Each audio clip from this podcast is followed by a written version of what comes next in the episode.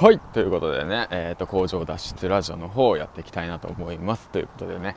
今日からねちょっともう配信時間変えようかなと思って、うん、朝よじのクズっていうタイトルでやってるんですけど、あのね朝よじに起きてさ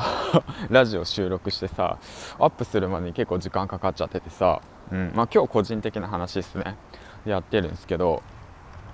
でも よ, よくよく考えてみたんだよね、うん、朝のよじにラジオ聞くか、誰が聞くんって誰が朝のよじに聞くんやみたいな感じになったんで、まあ、もうもうもうこれもうあれあんま需要ないやろみたいなね、もう超自己満でやってるじゃんと思ったんでだからね朝のよじにはやらずに、えっとなんていうんだろうな、朝はあのしっかりとね作業をこなして、でなんだろうろくじ頃からねちょっと散歩しながら、えー、と今日のねおすすめの本を持ちながら、えー、とラジオのね収録の方をしていきたいなと思いましたということでね、そちらの方がねあの何なんだろうな、すごい時間を効率に使えるかなと思ったんで、今日からそちらの方をやっていきたいなと思いましたということでね、まあ毎朝一応よじには起きてるんでなんだかんだ作業はしてますということで、えー、と今日がちなみに、えー、と朝活の方がひゃくごにちめですね。はい、ということで今日はね、えー、とツイッターいっぽん、ノートいっぽん、ハテナブログいっぽんかな、えー、と上げてきましたということで、まあまあまあコツコツやらないとダメですよね。最近っすよ、最近ほんと最近ね、あやべと思ってやべえと思って、おおめちゃめちゃみんな頑張っとるやんと思ってね、すごく感化されてるわけなんですけども、うん、今日ね話していきたいことはやはりね一人じゃ無理だっていう話をしていきたいなと思いますということでね、行ってきましょうということで、でまああの話の結論、一人は無理だなんですけども、なぜ一人は無理なのかっていうと、何なんだろうな、まあ僕の場合になっちゃうのかな、ま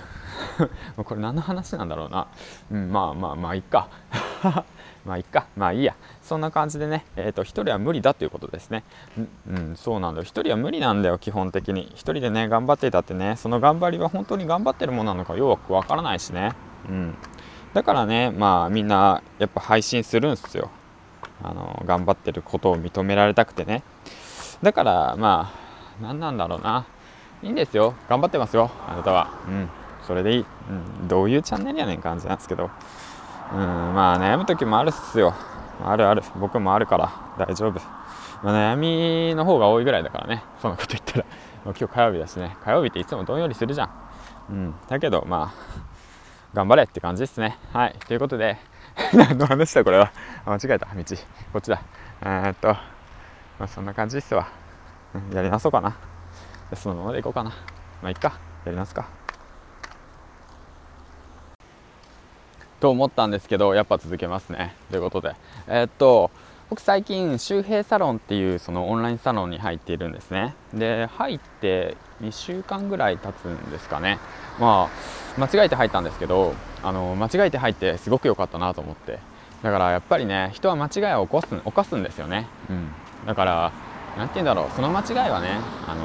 もしかしたらいいものかもしれないっていうね、まあ、すごいなんか適当なまとめ方だなお前みたいな感じで思ったんだけど、うん、まあ何が言いたいかっていうと、今朝ね一応ラジオの方を聞いてね、なんか、うん、周平さんのラジオを聞いて、凡人だからこそ何かやれと、うん、ポジションを取れと言われて、うん、まあそう言われてね、ちょっとあちょっと動いてみようかなみたいな感じで思って、そうだからね、あなたも何か、ね、自分に才能がないだとか凡人だとかね、うん、何も取り柄がないって思ってるかもしれないけれども、そんなのはね、うん、とごくごく普通当たり前なんですよね、うん、だから僕も凡人だし何も取り柄ないしただ単にコツコツやってるだけなんで、なだからまあとコツコツね継続する、まあまあどちらかというとまあ当たり前のことなんですよね。だからそれにねどれだけ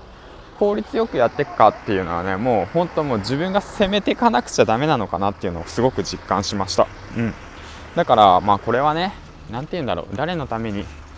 ーんなんだろうな、まあ今朝の、まあ、周平さんのラジオじゃなと、あと同時にまあ今回のねそのえー、っと幸太郎さんかな、主婦主婦のラジオですね、主婦のえー、ブロガー主婦ブログアフリエイト、えー、楽しくなるためのラジオだっけ、えっと、そんなような感じの結構長いなと思ったんですけど、うん、ちょっと覚えるの難しいな、まあ、僕の記憶力がないからかな、うんまあ、それも聞いて思ったんですけどね、えー、と誰か悩み事がある人に対してちょっと隣でね寄り添ってあげて話してあげるってわけなんですけども、うん、だからその何なんだろう、あなたが頑張っていることっていうものは誰に向けて話していることなんですかってことを考えるってことがね大切なのかなと思って、うん、すごく今話がねごっちゃごちゃになってますね。整理しなくちゃいけないね、うんまあ、僕の特徴かな、まあ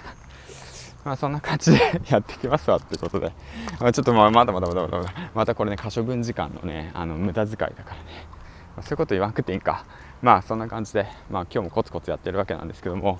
うんだからあのこれからねラジオ放送始める人、まあ僕もそうです。あのこの配信は誰のために、えー、配信するのかっていうことをねしっかりと考えて配信していきたいなと改めて思ったこと、あとプラスアルファ、えー、とあとですね今入っている周平さんのオンラインサロンがとてもおすすめですということですね。あとはまあそこのオンラインサロンで初心者だったらもうなんて言うんだろうな、もう当たって砕けろって感じですね。うんそう思ったな、うん、思った思った